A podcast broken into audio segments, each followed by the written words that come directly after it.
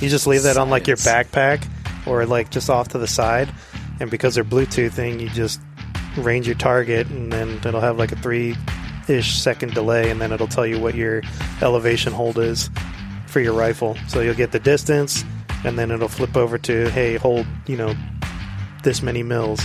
And you're like, cool. You just put that on my optic and go. At that point, is it? I mean, obviously, like it's making it easier. But are you losing the art behind it? In my opinion, yes. Because like, That's a conversation that, that me and Joe had about the Tremor Three. Oh, That's a that's a hot topic for some people.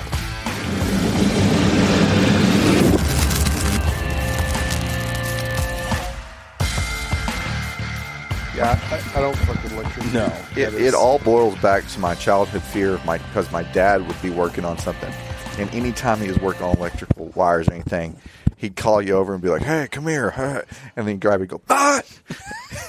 and then you know, yeah, just scary. So thanks, child- Dad, the for childhood flashbacks. the of- childhood uh, trauma. The big old learning lessons. Right. Yeah, it was like my uh, grandpa used to chase me around with his dentures half hanging out. He didn't have like any teeth. he uh, was in a car accident and ate the steering wheel when he was like a kid. So he would Oh, just God. chase me around the house with his dentures half hanging around like out of his mouth when I was a kid. Terrifying. I saw that happen to a guy uh, in the army. To just face planted an ACOG right between his front teeth. Oh. He was trying to hit a corner too too oh, fast Oh, and it, on a short wall, and then the muzzle clipped, clipped the corner, and rifle stayed put, and his whole body went forward. Oh, ACOG went straight through his teeth. ACOG one, One, teeth yeah. zero. there should be a Trijicon commercial off off that. Trijicon just posted about the RMR that Aaron Cowan is like beat to shit on their Nice. social today. So Probably looks ACOGs like. and RMRs, man. A, hey, ACOGs are making a comeback. Retros. Yeah, That's the retro. I need one. And I mean, I just got out last June, and they're still they still have those running like crazy for all the guys. The uh, range has a tiger stripe ACOG. Yeah, those are in, we, you're not allowed to sell those online. Dude, they're hot. Yeah, it's, It's in-store sweet. only. I think we got a couple of them. Do you have a couple of them? Those are pretty. I don't have one. No, I mean, like across the street. I mean, there's Yeah, a couple You of should them. put one on your retro. Um, carry handle. well, not the carry handle. The uh, It's a carry handle That'd with be the way fucking- out there. Yeah, it'd be- the it's uh, the new Unity mount. the M4 cloner that you have, oh, the the Knights one, or the, Knights or the FN. Yeah, with the Knights rail. That would look hot. Well, if we ever get those carry handle stripped uppers in, that would be a good. Do just like a full tiger stripe build. yeah, Throw it on it. That'd be hot. That'd- beautiful. That'd be high though. But I mean, like it w- wouldn't be any higher than putting it on It'd a like one nine five. I think it'd be a little higher. Yeah, Yeah, I think, think? it would. I think they're. If I remember, right, I used to have this chart when when I would teach all the snipers all the different height over bores, and I had an example of like every single style from from the carry handle red dots and ACOGs and stuff like that. And if I remember right, don't quote me on this, but I think it was like Uh, you're around out- like you're live, so this it's like Yeah. two and a quarter Two, inches. two, like two two six, two two six height. yeah, it was like it that. was big. It was That's crazy. like way up there. Uh, so that that gets us right into it. So we are sitting down here this morning and talking to Adrian from Sidewinder Concepts. Yep. Uh, I ran into you a couple weeks ago at BTO Range and Training Facility, and you introduced yourself a little bit there. And we were talking about you know the challenges of moving to Texas and finding a range, and a little bit about your military background. And I was like, just wait a second, stop. I've got the perfect spot for us to talk about this. Have you ever heard of the Big Tex Ordnance podcast? And you're like, no. And so we invited you over a couple weeks later, and now you're here. So thank you for taking time out this morning. Yeah, absolutely. Thank you for inviting me. yeah, So, thanks, thanks this- for coming on, man. This all definitely helps. Oh yeah, yeah. We've got a pretty good audience, pretty active, engaged audience that I think we're going to probably break forty five thousand downloads this week Nice. because we've got a couple good podcasts dropped. Uh, we've got this probably won't air, air for a couple more weeks, uh, but we've you know just dropped Steve Fisher this morning, recorded Dan Brokos last week. Got some pretty good hitters, so to speak, on the podcast lately. Uh, and then we've got a ton of dudes that we've we've interviewed and had a really good time here um, talking to us. So for those in our audience that don't know you or haven't been introduced to you yet, go ahead and give me like the, you know, the 15 minute backstory, dude. All right. So again, name's Adrian. Uh, grew up just outside of Philadelphia, Pennsylvania. Um, from there, went down to Florida for school. Decided I wanted to join the military. Uh, went into the army. Got stationed up at Fort Lewis. Did about just shy of ten years there, and spent majority of the time in the recon and sniper community. And from there, just started getting into PRS shooting. And after recently getting out in last June, I uh, decided to start Sidewinder Concepts, which focuses very heavily on scope carbine and the long range realm, which I felt that there needed to be more of a push on, especially now that that we're starting to see a lot of other people wanting to get into long range itself. And so now here I am. I live now here in the Houston, Texas area. So Texas is home base. And from there, I still travel around doing courses, but um, Houston is home. So what you got? So you, or, go. I was No? going to say, so you, you went East Coast, West Coast being stationed out there. What made you come to the middle to Texas? Why, why Houston? Uh, the rela- the relationship I'm in. Okay, nice. Same. Same. Yeah. I was born here. Yeah. You were, you were born here. I was hoping you were going to teach us about missiles, Missiles. little sidewinder. So I was Yeah. hoping it was. A, That was actually my next question. I was Yeah. like, what's Where does that come from? yeah? What's the story? So behind the you name? guys are actually the first ones to ask me about that. Good job. So there was kind of like a little bit of a thought uh, process into it. When you look at army snipers, they're all referenced around snakes. So and and a lot of the call signs always start with an S. So I wanted a name that rolled off the tongue easy, and then Sidewinder kind of uh, came to fruition. When you look at the characteristics of that particular snake from a speed aspect, they're one of the fastest in the world at roughly 18 miles an hour. That that reference again being, you know, snipers generally being the first ones out.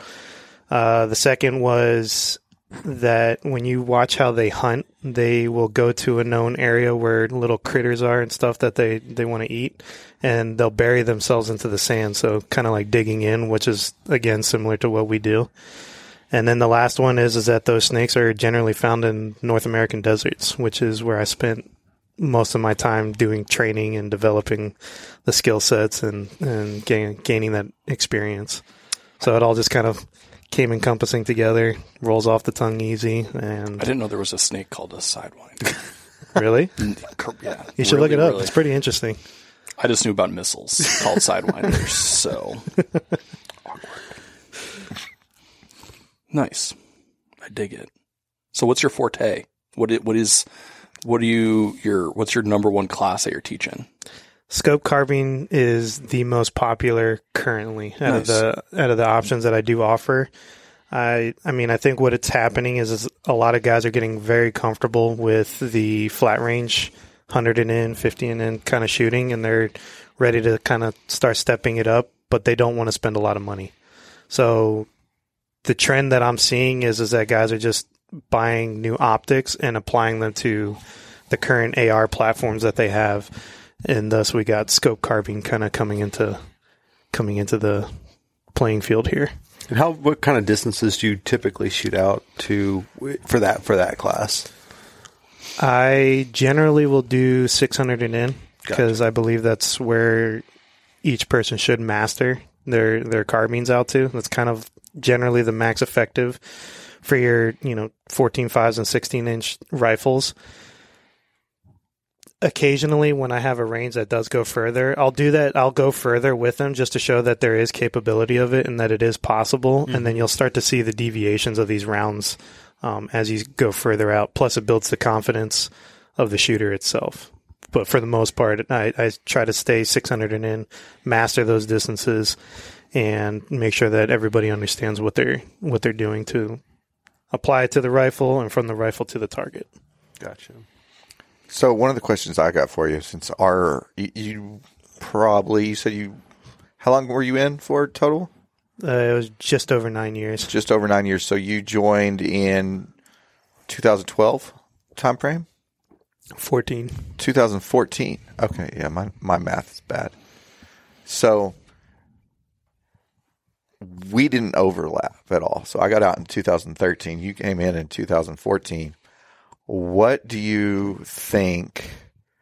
Like when you, what was on your first issued rifle? I just I want to kind of see where we're at.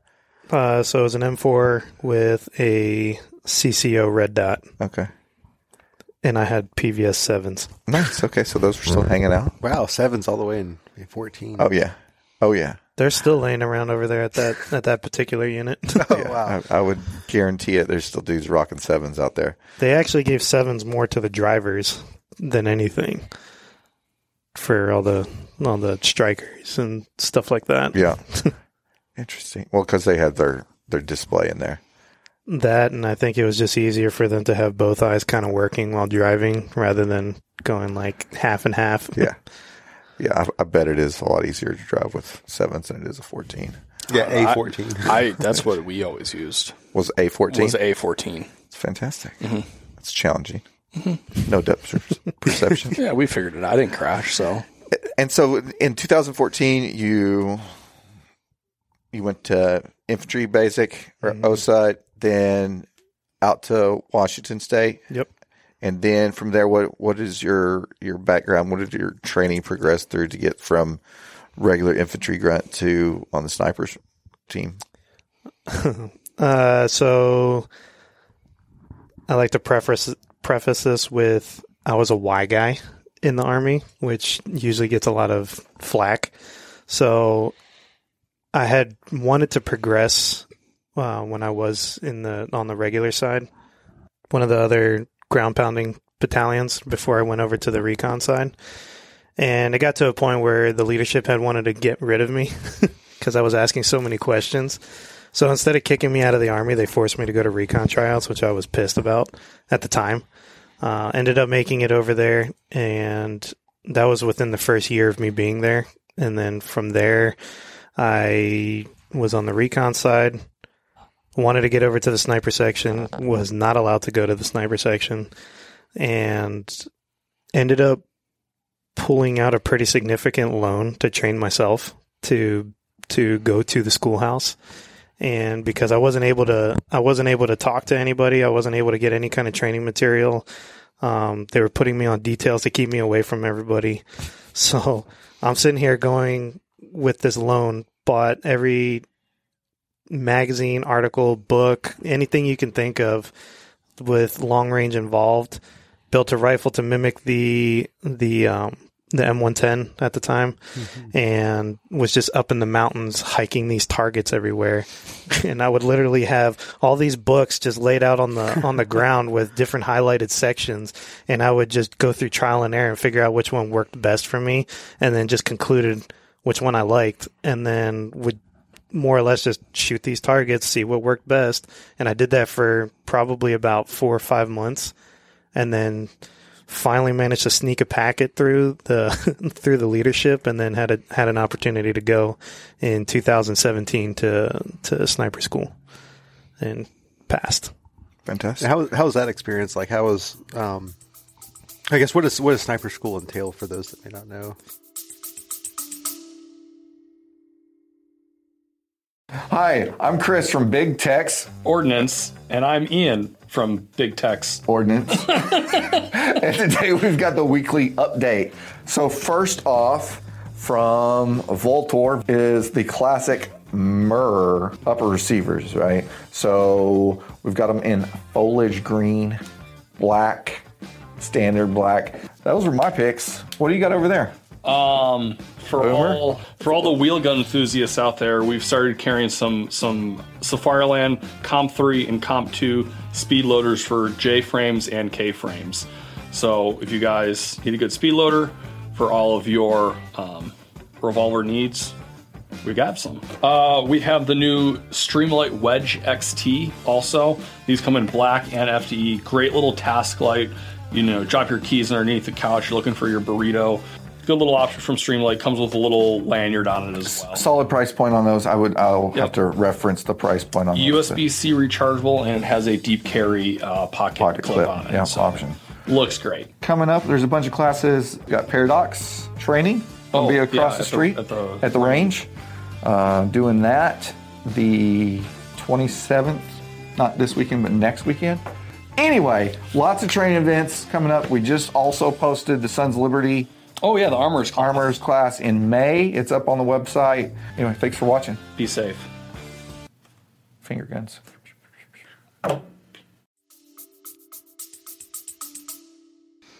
Um, so you go down pretty much day one is is already like nerve wracking because aside from the PT test, you have your first shoot in. And for those that don't know what the first shoot in is, that is a go home criteria on day one. Is you get an unzeroed M4 with iron sights, and you have to make five five shot groups in under four centimeters, which is around two inches at 25 yards.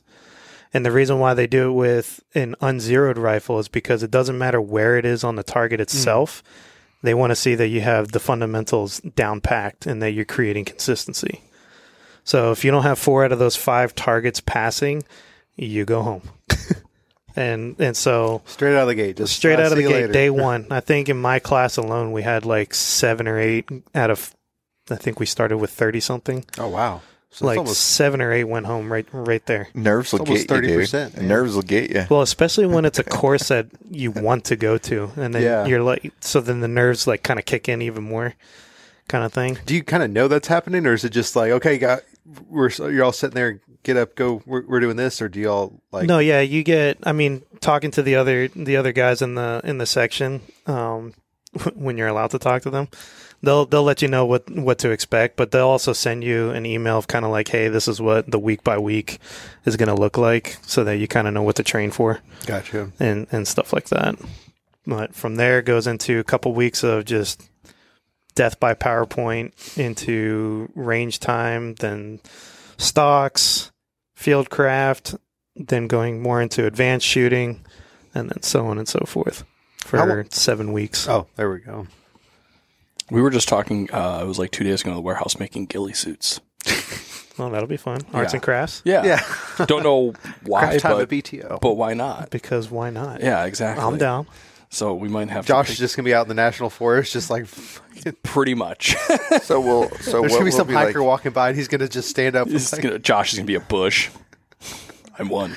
Don't scare people in the national forest, not in Texas. Yeah, It's not a good way to catch a wa- walking bush is gonna be just like catch a hot one. Josh and Justin are just gonna be bushes walking through the freaking national forest. So will, will you add that to the like the weekly schedule? So Tuesdays are plate carriers, and then Thursdays are ghillie Gill- suits. Ghillie suit Thursdays. You know, it's like we can make it happen. who's that back there packing? there was Is that- Team Windy Wednesdays for a while. all, all the guys wore their Team Windy helmets. Yeah, Thank you, Joe. Yeah, we we have we have a good time here, as you can tell. yeah, yeah. Uh, it sounds like it. So from sniper school, you went back to Washington, mm-hmm. and what you do from there? So 2017 was a pretty wild, wild ride for me. Uh, so January 2017 went to went to the schoolhouse, came back two weeks later, went to Airborne, came back. I think it was like three weeks later. I went to the. It was like a small arms international competition out in uh, Arkansas called the AFSAM, and competed there with a bunch of other countries came back again, and then in October I went to the international sniper competition in for 2017. So 2017 was kind of a Yeah, lot- wild ride. A lot of All- moving around, a lot of going. Got some uh, airline miles there. I mean, it doesn't count for me. That's, that's all. Uncle Sam all got you some airline miles. The international sniper competition. They still do that at Benning. Yep, well, I actually just got back from it last week. Oh, really? Uh, I didn't compete and this this year. I was there with the vendors, but uh, yeah. So they just competed last week. Uh, they do it every April now. It's the same as Infantry Week down there because they just finished uh, Best Ranger as Yeah. well. Yeah, I was down there one year for best ranger competition. Went and watched some of the stages. It was pretty cool. Mm-hmm. I didn't compete, but I was down there at the same time in school, and so it was like on the weekend. What are we doing? Oh, we're taking a cooler and going watching these dudes rucking down the street. Yep. That was cool. You're like, this is a weird time. marathon, but, But, we're yeah. here for it. We're here for the violent part of the marathon. yeah. The um, it, it was cool. It's a good experience. Benning's always a good time Yeah. to spend some spend some time down there. Um, how'd you do in the, the competition when you The first one, not so hot. I, if I remember right, I think it was like 16th place, 16th, 17th. Um, it's just a lot of learning at that point. I mean, just finishing the schoolhouse, learning the competition side, going into one of the biggest competitions, and there was a lot of crash course learning within within that particular one. Plus, we had the History Channel filming that entire event, so it's like not only are you stressed out about going through all this other stuff, but they put a camera team per per competing team. Oh wow! So, those, and they were they had like those those big ones. This was like my first time being in front of a camera kind of thing. So these guys are just like up close and personal in your face the whole time while you're trying to like think about whatever the stressful stage is that's happening. So it was it was it was an interesting experience to say the least. Well, just getting to the competition's hard. Just getting Yes. approval Mm-hmm. to go. Yeah, because you got to compete with everybody in your division to get selected to then go to that competition. Yeah, I had a couple of buddies that went back in 2009, 2010. Okay. And that was like LaRue was a really big sponsor of it back then. oh yeah. And they were LaRue did a video, I think, and I was like watching the video. I was like, "Hey, I know that dude." you know, What are you shooting for that? Like what uh, glass? What rifle? So it's all the issued, Okay, all the issued equipment. Well, it's supposed to be. nice. the the other special teams don't necessarily have to follow those rules, which is really annoying. yeah, because I mean, But- they they have Canada, England, Mm-hmm. like a lot of a lot of countries are represented in the competition. Yeah, Then every branch of the armed forces, and then you, uh, Paul Dugan's going to get mad at me here when I start talking shit about it. But then you got the the National Guard teams that he's a, literally. he's a good dude. I've met him. you several met Paul? Times. Oh, yeah. Okay, yeah. Yeah, Paul's a real good dude. Oh yeah. Paul and Emily are amazing. We love y'all. Uh, yeah, we do. But they, like, yeah. You I'm got, not. They they get a little. That's kind of like bragging rights in the in the National Guard realm. So that dude might that might be all they that guy they does. just got first. Well, 19th group got first this year. Yeah, it's but like all they do. It's like, what are you mm-hmm. doing? We're going to the range today. Why? Because we're going to win this trophy. That Yep. only means a lot to select few individuals. But it, it's cool when they can get you know the backing and the funding and the support from their oh, organizations to do that. it's it's one of those where I wish the regular army got a little bit more time to do the training because it was kind of like a, hey, this competition's in two weeks, you're going kind of thing, and it's like, well, I wish I would have known this like three or four months ago, Yeah. kind of deal, but it is what it is. Yeah, if if if not more. And I don't know how it was while you were in, but when I was in, for you to get any support whatsoever of uh, any sort of outside training or bringing somebody in in the regular army side was absolutely unheard of. Um, you know, like it, it didn't happen. The only thing I ever saw was uh, when I was actually still in fixing to get out. Uh, I was hosting training where I was at in uh, at Fort Leonard Wood, Okay. and I had Super Dave come in to do a class, and it wasn't filling, it wasn't filling, and then all of a sudden it filled because one of the training brigades dudes was on light fighter, Oh. Right? And he was a major, and he's like, you know what? I'm going to send all of my like, I'm going to send a drill sergeant from every battalion to this tr- class with Super Dave, and that was the whole thing. But that was, you know, that was unheard of right. uh, in in in the regular army type of type of setting, and I, it just makes me happy to know that still in 2017. it was a last minute ditch to oh hey you're going to sniper competition. Shit. All right, I guess we're going. File Yeah. file your DTS. pretty much. I mean, like in that short time frame that we had, we definitely were blessed a little bit because you know first group and, and second bat were um, very helpful with letting us tag along on some of their ranges and sharing some of their ammo and, and things like that. So they were definitely supportive and, and helpful with that two weeks that we had. Yeah, with that two weeks. That's awesome. You mentioned you were there this year with a vendor. Who were you there with? I was there with Griffin Armament. Okay, cool. Uh, so they're very supportive of Sidewinder, and they invited me down with them. And so I was down there hanging out with them and talking to other vendors and stuff like that, and it was it was a lot of fun. And I see you have a, a Leupold Yep, shirt on. they're Right. probably the biggest supporter I got. Oh, that's fantastic. so uh, Who do you deal I- with over there? Uh, Nick Kitlicka. Okay, So he's their media guy. He runs their pro team. gotcha. Um, he actually does quite a bit, and he he's extremely supportive as well. Leupold has has helped me uh, get the get started in all of this stuff uh, quite a bit to be able to help out with other students wanting to run different optics or uh, have multiple spotting spotting tools for for people to use and stuff like that. So you don't have to feel like you need to buy everything in order to just come and do a class Yeah, Yeah. kind of thing.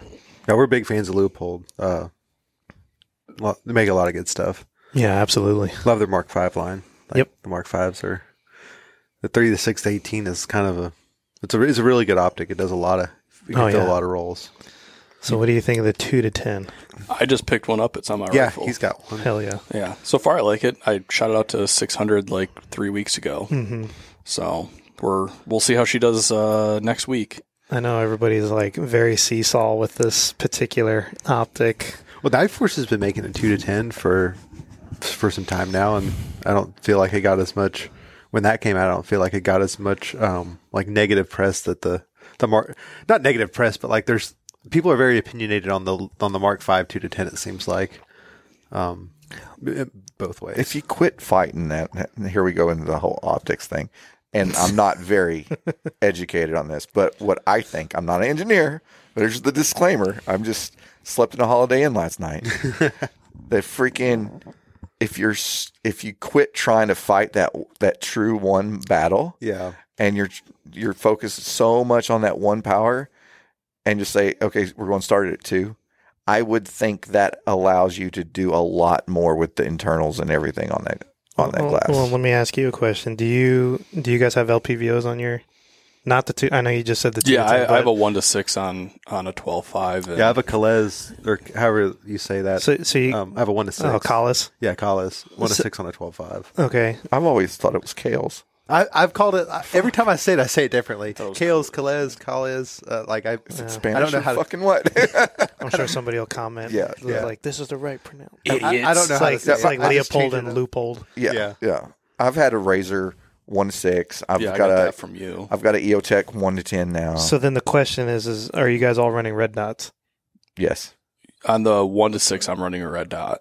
yes Okay, and then at what point are you going to be? Because to me, it's like the one power or being hyper fixated at it makes sense if you're not running a red dot or And- some kind of offset. Mine's clean. I don't have a red dot. Yeah. So and then and then you can, in my opinion, you can argue the one power being a bigger factor for you.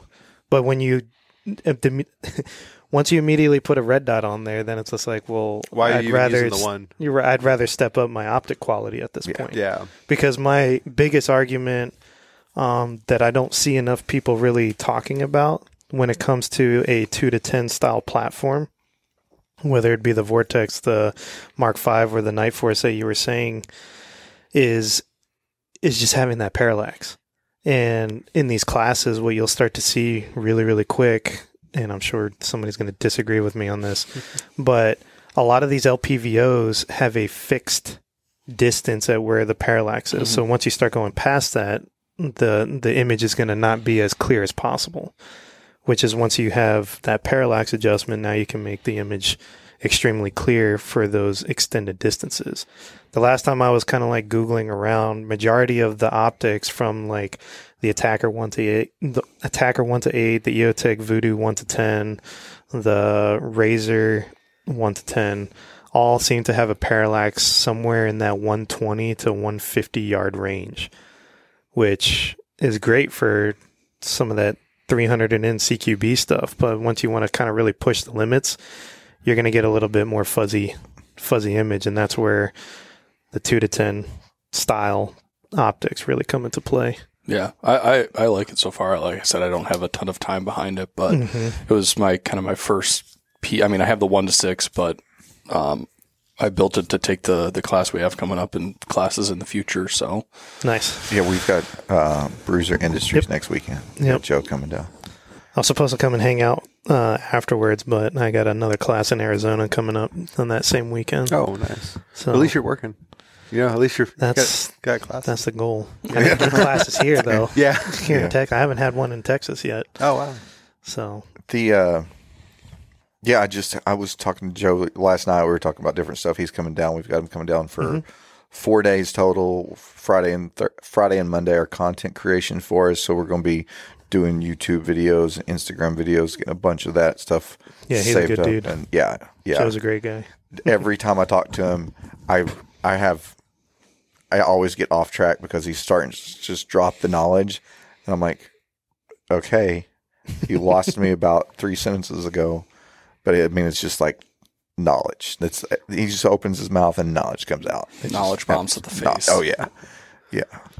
And uh, You're taking that class with us, right? Yeah. Nice.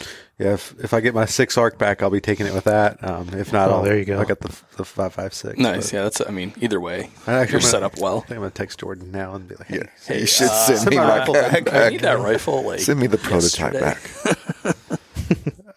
Show me the Yeah, back. six arc six arcs is a is a phenomenal round. I, I love that round. Yeah, yeah, it's it's it's going to be a lot bigger thing. It, it's going to get a lot more popular. There's a couple, uh, a lot of people are starting to adopt it, um, or a lot of groups like um, are starting to adopt it. Um, I think it's going to hit the mainstream a little bit harder than it is now here pretty soon. Yeah, Yep. You're you're starting to see like like a lot of manufacturers are now offering barrels in it. So like Faxon's making some, you know, Geissele's got theirs. Um, there's a lot more six arc barrels becoming available. I think the mainstream's going to pick up on it here pretty soon.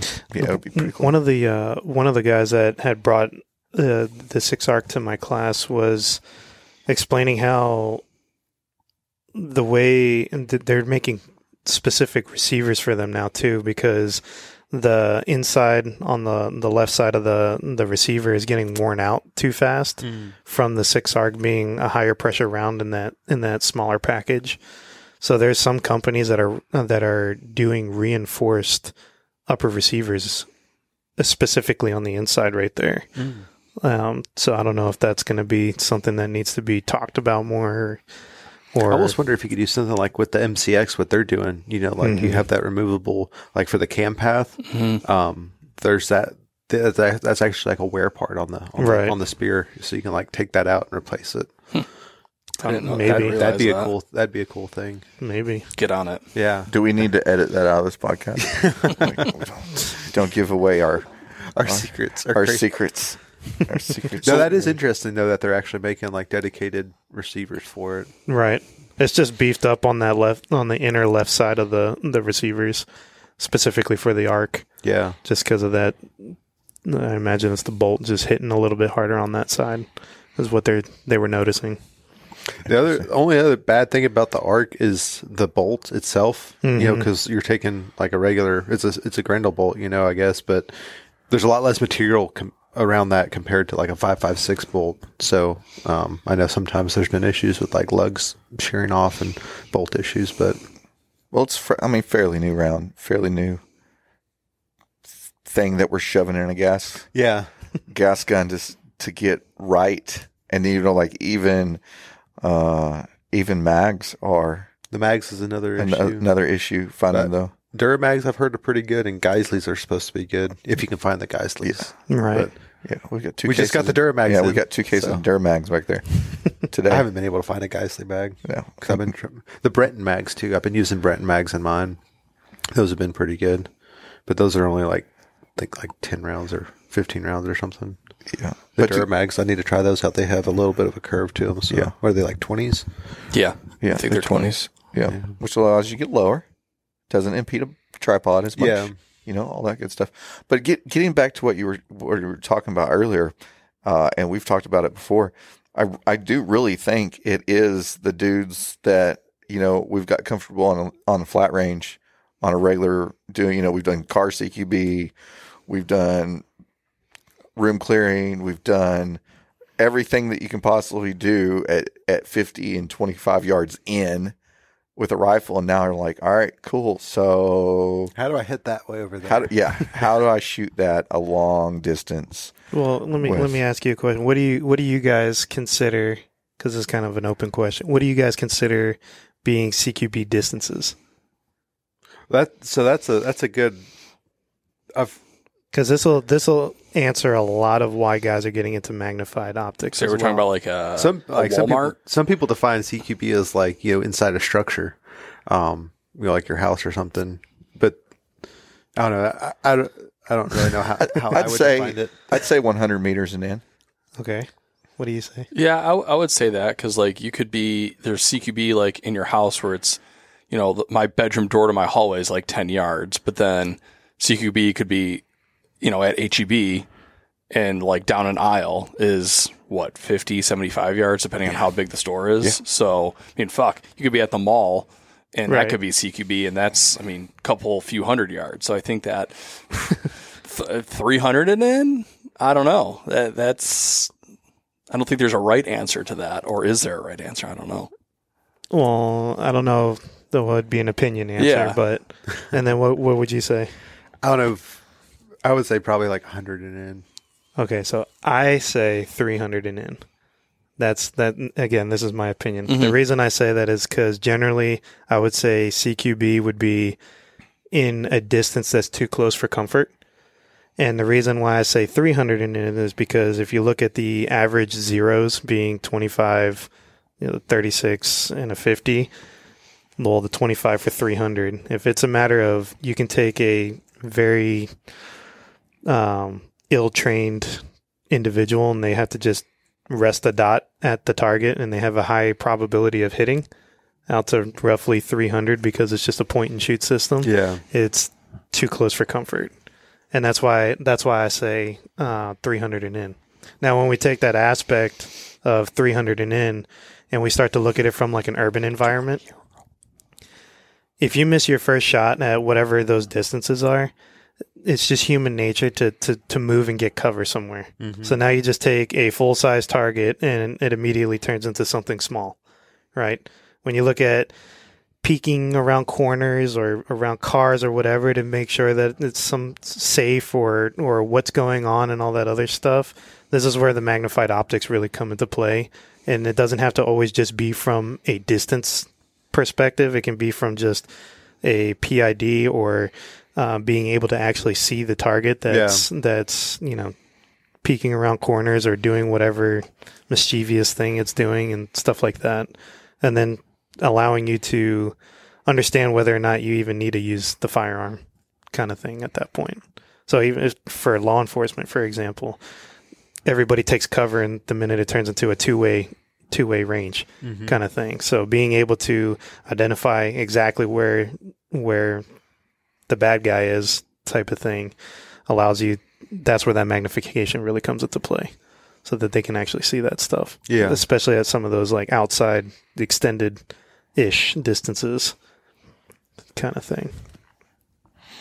Never even really kind of thought about that too in detail. I wonder if there's like a textbook definition of what CQB distance is. Yeah, I mean it's like you know, zeroing your rifle in the army. It's they're the max like for the qual is 300, which Right. you're either doing with irons or a red dot. And I know when I had an ACOG on my rifle, I think we shot out to four. Well, should I mean, well, yeah, unless you went to a special range, but it should have still been 300 and in. But it felt like it was cheating at that point Yeah, yeah, because you could see so much better. for sure. Yeah, and it compared was, to like irons. right. Yeah, I mean it's like but it was all the same stuff. Like even even in the in in the army, the guys that were like, "Well, we just need all these guys to score experts." Like, cool. Well, instead of zeroing the ACOG the right way, I just zeroed it for twenty five on the tip of the chevron. I'm like, "Hey, treat this like a magnified red dot. Mm-hmm. just go shoot the course real quick with my rifle, and then I'll fix it later." Kind of thing. And then these guys would all you know get expert and stuff because they could see everything, and it was just a matter of hold it center on the target because it kind of worked on all the all the way out there with the 25 meter zero. Yeah, yeah, and it was I, I, like I think the furthest I shot in the army was probably about 400 yards with an ACOG because we were we were mm-hmm. getting ready to to deploy, so we were at a, at a different range. But I mean, it's that's such a you don't think about that because you're because you're outside. You don't think about Right. that as being CQB, but then you're like, oh, you apply this to so, like somewhere where you're shopping or you're living life, whatever, and it's like, mm-hmm. okay, that's yeah, that could be CQB. So I don't know. Yeah, and then you start looking at like what what other military CQB versus civilian type and like close range in the military, we don't want something to get within that Yeah. the same grid square as us. You know, like we're, Well, and that's what I'm saying. Yeah, It's, it right. becomes too close, too close for comfort kind of thing, where you really have to start playing the overmatch game yeah, rather than it's just the knowledge knowledge point, you know, 'Cause, marksmanship. Like you know, hitting a moving target at night on a Bradley at three thousand meters is just like dook, dook, dook, dook. All right, got, Got him. you know, like that is like you know ridiculously. So is that considered CQB with a Bradley 3000? No, that's almost max. That's almost max uh, effective range for HE because it it blows up at like thirty four. I'm jelly. That'd be sweet. Yeah, it's a lot of fun. But I mean, like when you get into it, you know, like the distances is it's all kind of on your, I guess, more weapon system, right? Determine, Right. Determine on that because like well, and long range for a pistol for most people is anything over ten yards. right. And, and- I mean, it goes into one of the one of the things I talk about is like always training to your max effective because it makes you a, a more confident shooter. Yeah. because through through the knowledge of marksmanship you can create distance between you and you and that target. Through distance you create time and through time you create uh, a level of decision making. And so whatever the platform may be if you understand what from a from from like a ballistic calculator standpoint what the max effective is of of whatever your setup is whether it be from an energy a velocity or a mechanical uh, max effective you'll you'll kind of know what the capabilities of the equipment are and then you just need to make sure that your capabilities match the equipment itself Yeah. Yeah. oh yeah, kind We- of thing um, back when I was doing a little bit more instruction, um, it was always interesting to take a student out and put them at like a distance that they'd never shot at before with a weapon system, whether it be like, all right, you're taking this pistol and we have the ability to shoot still at 50 or 100.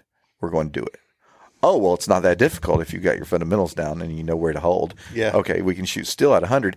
And that gives you so much more confidence with a pistol at, 25 is not at that 20, far. 25 is not Yeah. that bad. it changes the perception of everything Oh, too. yeah. So mm-hmm. it's like even in the long range classes, I I like to take guys right out of the classroom and just we'll confirm zero, and we'll skip everything, go straight to a thousand yards, because not only does it tell you that your equipment is working, um, from the calculators to the tracking of the scope and everything, but it's like, well, we already hit the furthest target on this range Everything else is everything is just like Yeah. I thought we were going to do that at the end of like day two, kind of thing, but we already did it. So now it's Well, I can you go get all the nerves out, and the confidence, and all that other stuff. And I and we've had some guys that are like that. They're like, "Well, I just wanted to hit a thousand, so I'm. I mean, I want to go home." I'm like, "The fuck you are?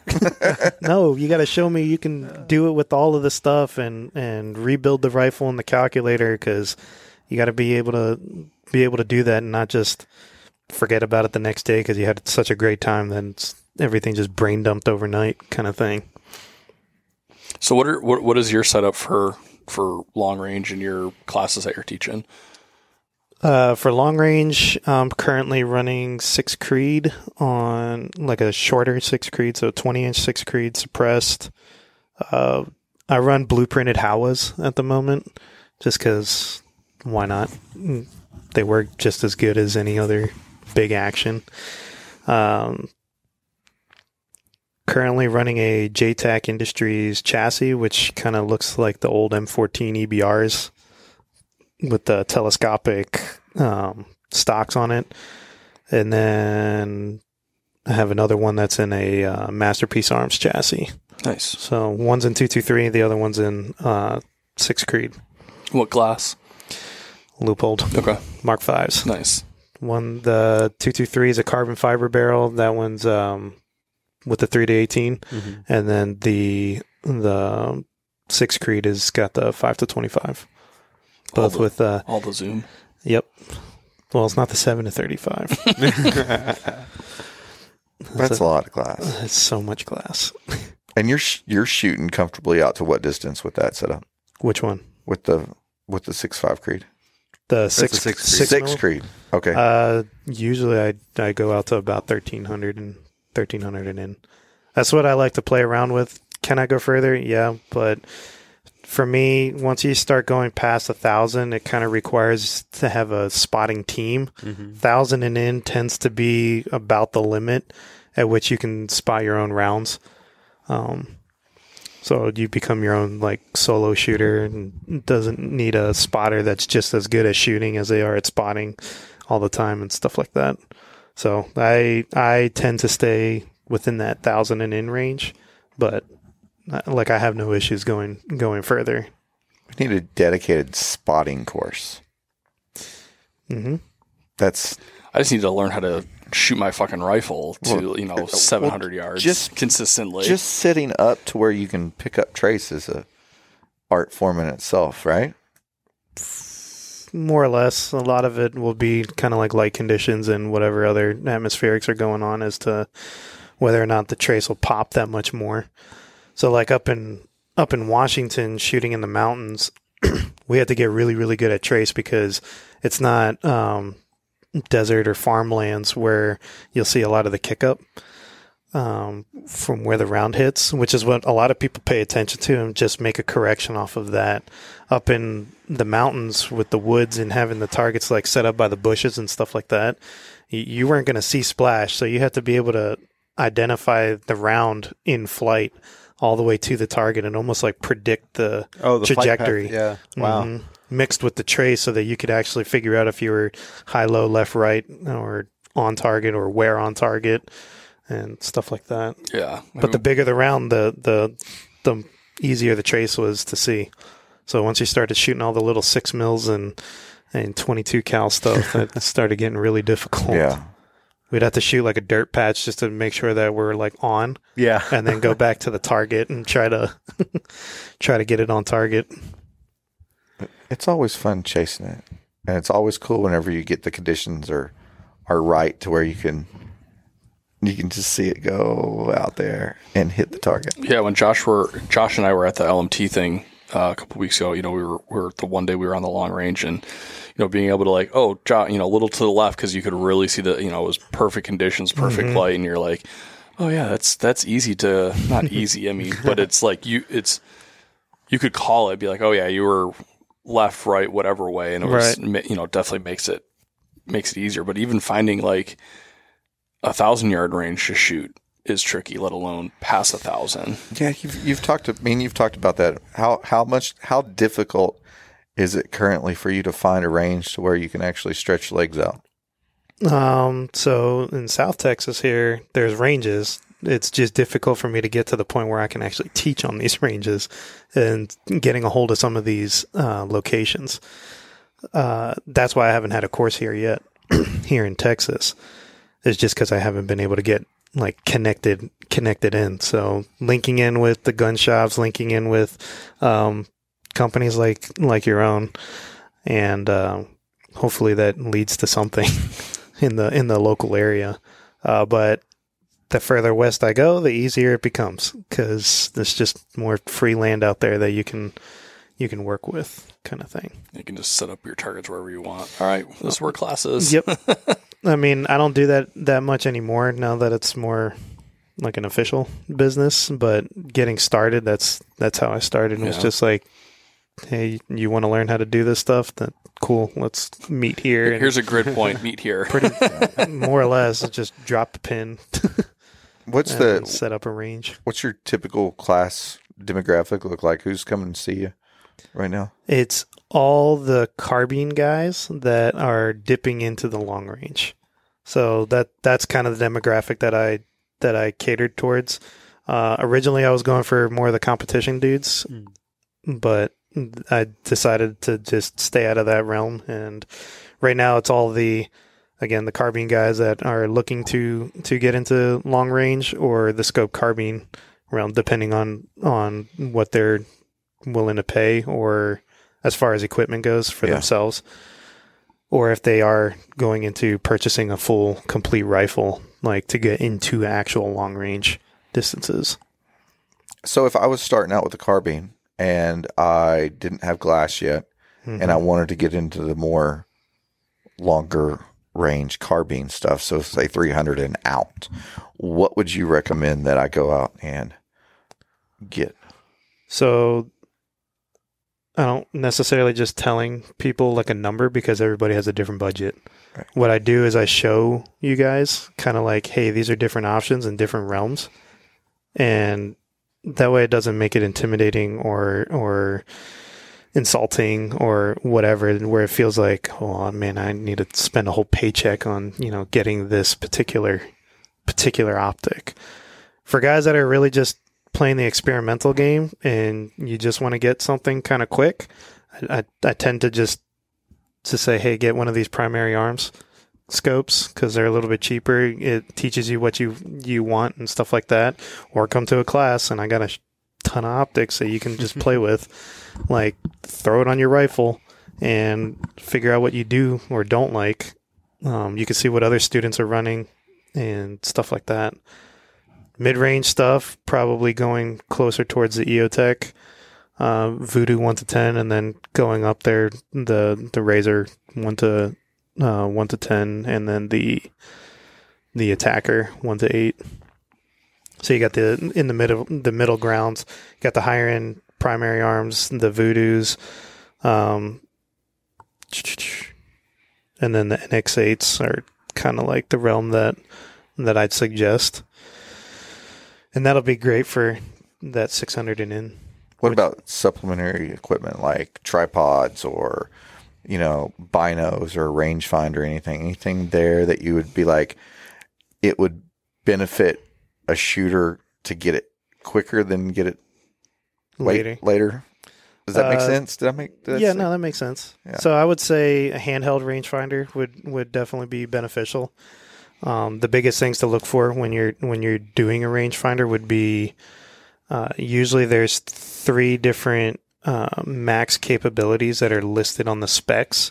The only one I give a shit about is what is the max capability on like deer fur or non-reflective targets. Because that's the one that it's going to generally do the most and then anything after that is is always easier. So for example if i'm the the Leupold 2800 i believe does deer out to 1400 so anything after that is just super easy um the Leupold 2800, the SIGs, the the new line of Vortexes are all generally good. They're in that four to six hundred dollar range. Sig has some cool stuff on their on their handheld optics. Man. Like they're they're really with especially when they can they can talk with like Yeah. kestrels and do the There's- applied ballistics and stuff there's like that. those new ones we got in um, that'll talk directly to your your kestrel Mm-hmm. and you, you can Bluetooth it up. With those elites too. Yeah, that the we ones got? that are like fifteen hundred. Yeah. or how much, however much they are. Yeah, so like so essentially 3,000. what it does, like for anybody listening, it, it when you have the Kestrel ballistic calculator with all the atmospherics going on and it Bluetooth to the rangefinder, you just leave that on like your backpack or like just off to the side, and because they're Bluetoothing, you just range your target, and then it'll have like a three ish second delay, and then it'll tell you what your elevation hold is for your rifle. So you'll get the distance, and then it'll flip over to hey, hold you know this many mils. And you're like, cool. I just put that on my Bink. optic and go. At that point, is it? I mean, obviously, like it's making it easier, but are you losing the art behind it? In my opinion, yes. Because like, That's a conversation that, that me and Joe had about the Tremor Three. oh That's a that's a hot topic for some people. Like, I don't care for the Tremor Three at all because I think it makes you a weaker marksman. Interesting, Mm-hmm. interesting. Because I mean, if you can just like, bink. Oh, this many yards. The wind's this. It knows your ammo.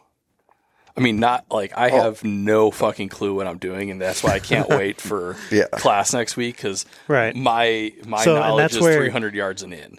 Right, and that's where getting guys to that precise level faster is Yeah. where a lot of this technology really comes into play. Yeah. Instead of having to do the math, right? Yeah, having to figure all that out. I'm gonna be like lost in the sauce come next weekend. Like, and and that's the only that's the only downside to all that tech is that it does require that you understand how to how to operate it all or how to put in all the inputs. Because once the inputs are in there, then the two talk to each other, and then it's just easy at that point. But your data for the keeping ballistic track of- calculator has to be good. You know, if if you're Yeah, otherwise, yep, my Good data database is going to be all not talking to the mainframe, and that's Yeah, going to be just turn it off and turn it on back. turn it back on again. Have you rebooted it? Let me t- let me introduce you to IT. First thing you do, have you turned it off yet? Yeah, we've we've actually got some Kestrels that um, that Joe recommended us to get. We, we we got some of that stuff.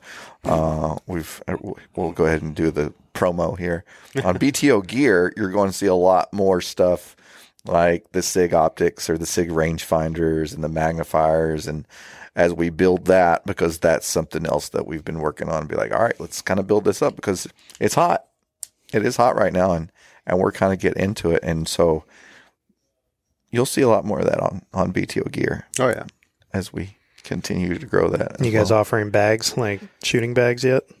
we've had mats and we've got the we've got the the Badger, their little uh, The bone. yeah, the bone, yeah their little bag. we've got Alex Hartman's his little um Oh yeah, the, the, sling, with the little dog. What is it calling it? A dog leg or something on the back? Yeah, it's pretty. I was cool. going to say because that's probably one of the next things to look into. Or so it'd be bags, the kestrels, rangefinders, and then a rifle. That'll pretty much set you up for anything that Well, we you have need. the rifles. Yeah, we've got the rifles. We have the optics. We have we we do have uh, bipods here and there. Mm-hmm. We have the Badger and the Magpul. Nice. Yeah, we got a lot of stuff. It's kind of it's a big switch though, and we've talked about it for years about you know delving into the long range side of the house. well, at least mid range. Yeah, yeah. What It's a lot do you- yeah, easier. yeah. We're not going chassis and Yeah, like, we're not going. All yeah, right. We're not doing that. What bags do you recommend? Uh, pretty much. There's only two. I was looking at That's the uh, the Armageddon. Yep. Gear. Armageddon uh, game changer, the mini game changer, or the Wiebad uh, fortune cookie, mini fortune cookie. Okay. They're pretty much the same damn thing, um, just two companies.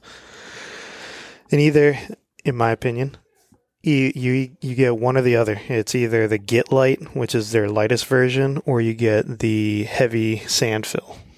And the heavy sand fill is going to be the most accurate, but you don't want to carry it all the time. The Get Light is going to be super lightweight that I usually just clip it onto a belt loop and forget about it pretty quick. But it has has uh, good structure to it.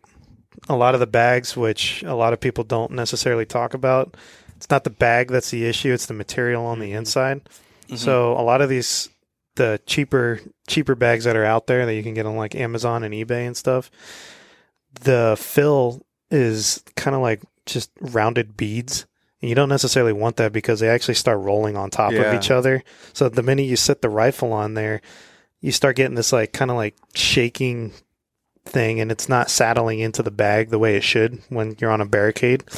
And you're just not getting the the max level of structure and accuracy that that you should be getting with the right bag. So when you look at some of the like the Armageddon or the Wiebad and you're looking at roughly hundred dollars, the the thing I tell the guys all the time is like if I said you can give me a hundred dollar bill or roughly a hundred dollars plus tax and all that other stuff, and I can give you a significant level of accuracy, would you care what I gave you?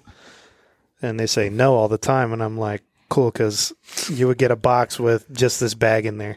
I think it's one of the biggest bang for buck pieces of accuracy that you can gain is a solid bag Yeah. and the right bag to use. I've been. I, I forgot to. I was gonna get one of the Armageddons like a week ago for Mm-hmm. class next week, and I think I'm probably too late for that.